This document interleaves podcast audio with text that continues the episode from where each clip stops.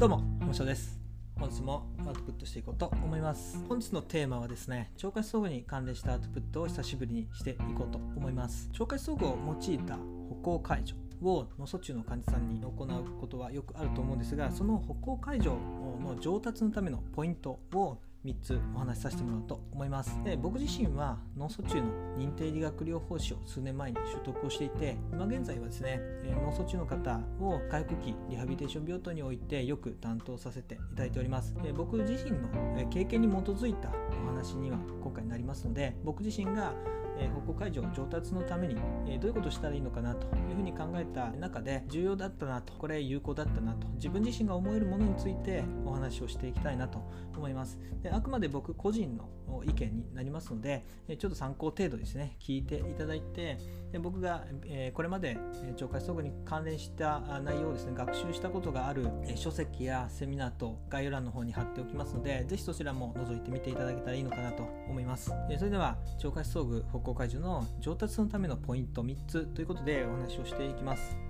でこれポイント3つには含まれてないんですけどもまあ大前提のお話やっぱり反復するということが非常に大事ですよね、えー、患者さんの運動学習においても反復するっていうことは非常に重要になってきますが、まあ、我々の理学療法士の技能習得についてもやっぱ反復していくっていうことは非常に重要かと思います。ただ僕よりも10年20年先輩の理学療法士の方々っていうのは今の僕たちの世代よりもものすごく多くの患者さんと対峙してるんですよね。僕なんかはと今多くても担当の患者さんが4人ぐらいそれからまあ休みの職員がいますので休みの職員の代わりに理学療法提供するっていう方が1名ないし2名いたりするぐらいで1日にまあ5名から6名見れば多い方というふうな状況なんですが僕よりもっと上の世代の方々っていうのはものすごい人数の患者さんを見てるわけですよね。でそれがいいか悪いかまた別としてですね患者さんと関わる頻度が圧倒的に我々の世代よりも多かった。僕たちはもう1人に対して時間をかけるっていうことができるようにはなってきてるんですけども出会う患者さんの数が減ってきてるってことで圧倒的にやっぱ経験する頻度がやっぱり少ない。で反復することが非常に困難な、まあ、状況にあるということをま考えると我々は我々の世代なりにですね反復するっていうことだけではなくて自分が学習していく上でどういうふうな工夫をしたらいいのかいろいろ考えていく必要があるかなと思います。ですので、ま、大前提はできるだけ反復をすることなんですけどもやっぱ少ない経験の中でどうやって学習をしていくのか。えそういったところのコツについてですねここからお話をしていきたいなと思います。僕らは超過思想具を使って解除していくんですがその時うまくいってるのかなうまくいってないのかなっていうことをやっぱしっかりと考えて患者さんのこの状態をですね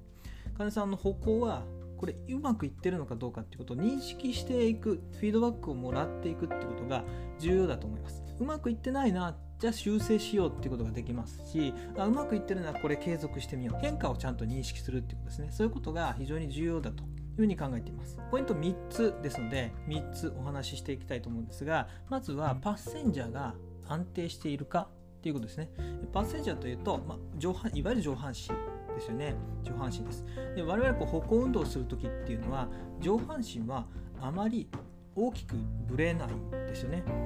下半身のこういう風なリズミカルな運動に対して上半身はしっかりと上に乗って安定していないといけないっていう風な状況にありますので我々の解除によってあるいは患者さんの姿勢制御によってこのパッセンジャーという風なユニットがちゃんと安定しているのかこうなってないか反ってないかそういうことを認識しておくってことは非常に重要だと思います。で密着をして解除してると最初はなんか自分が一生懸命で分かりにくいんですね。僕自身もなかなかもう汗だくでやってたりすると分からなかったりすることがよくありました。今でもあります。ですがそういった時は患者さんにですね同意をいただいて動画を撮らせていただいたり後でちゃんと客観視できるように動画を見る、まあ、患者さんと見てもいいかもしれないです、まあ、そういうふうにちゃんと冷静に見れる、えー、観察ができる状況を作っていくということも重要だと思います。そして2つ目。2つ目は左右のリズムっていうのは均等なのかどうか。左右12って2動作歩行をするというふうな想定でお話をしてるんですが12っていうふうなリズムが1212みたいな。右左。右左。みたいな状況になってたりするとあらなんか左右のリズムが均等じゃないぞ。でできたら12 12というふうにできるだけ均等なリズムにしていった方が運動の感覚歩行の運動のリズミカルな感覚としてはいいんじゃないかなというふうに想像できると思いますので左右のリズムがちゃんと均等になっているのかどうかっていうのを認識するということも一つだと思います。そして3つ目これ僕、えー、介助者自身が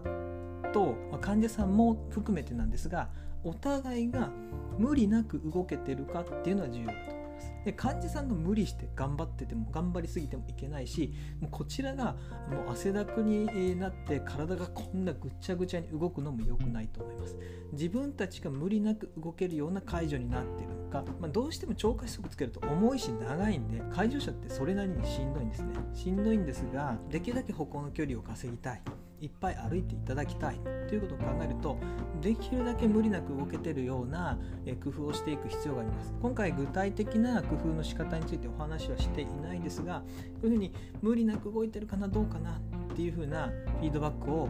もらいながら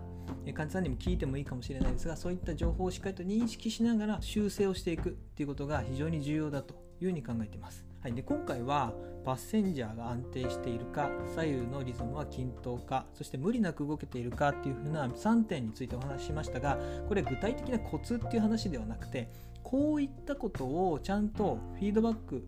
を受けてちゃんと認識し修正をすることを繰り返していきましょうっていうことなんですね。ただ盲目的にもうしんどくても歩かせればいいということではなくてこういった状態を修正してどうしたらこの人の歩行の感覚がいいものになるのかを考え工夫し続けることが上達のコツだと思います。何も考えずにどんどんどんどんやっていてももしかしたら運が良ければ上達するかもしれないですが間違いなく少ない経験の中で上達するってことは難しいんじゃないかなと思ってるので少ない経験の中で上達していくためにはこういった情報を認識をできるだけ自分が持って修正をするという風な姿勢、えー、あるいはいい感覚なんだったら続けてみるっていう風な姿勢を持っておくことが上達していくためには非常に重要なポイントになるのかなというふうに思っています。今回は超過思想の歩行介助において介助者が上達するためのポイントを3つお話しさせていただきました。具体的なお話ではもちろんなかったので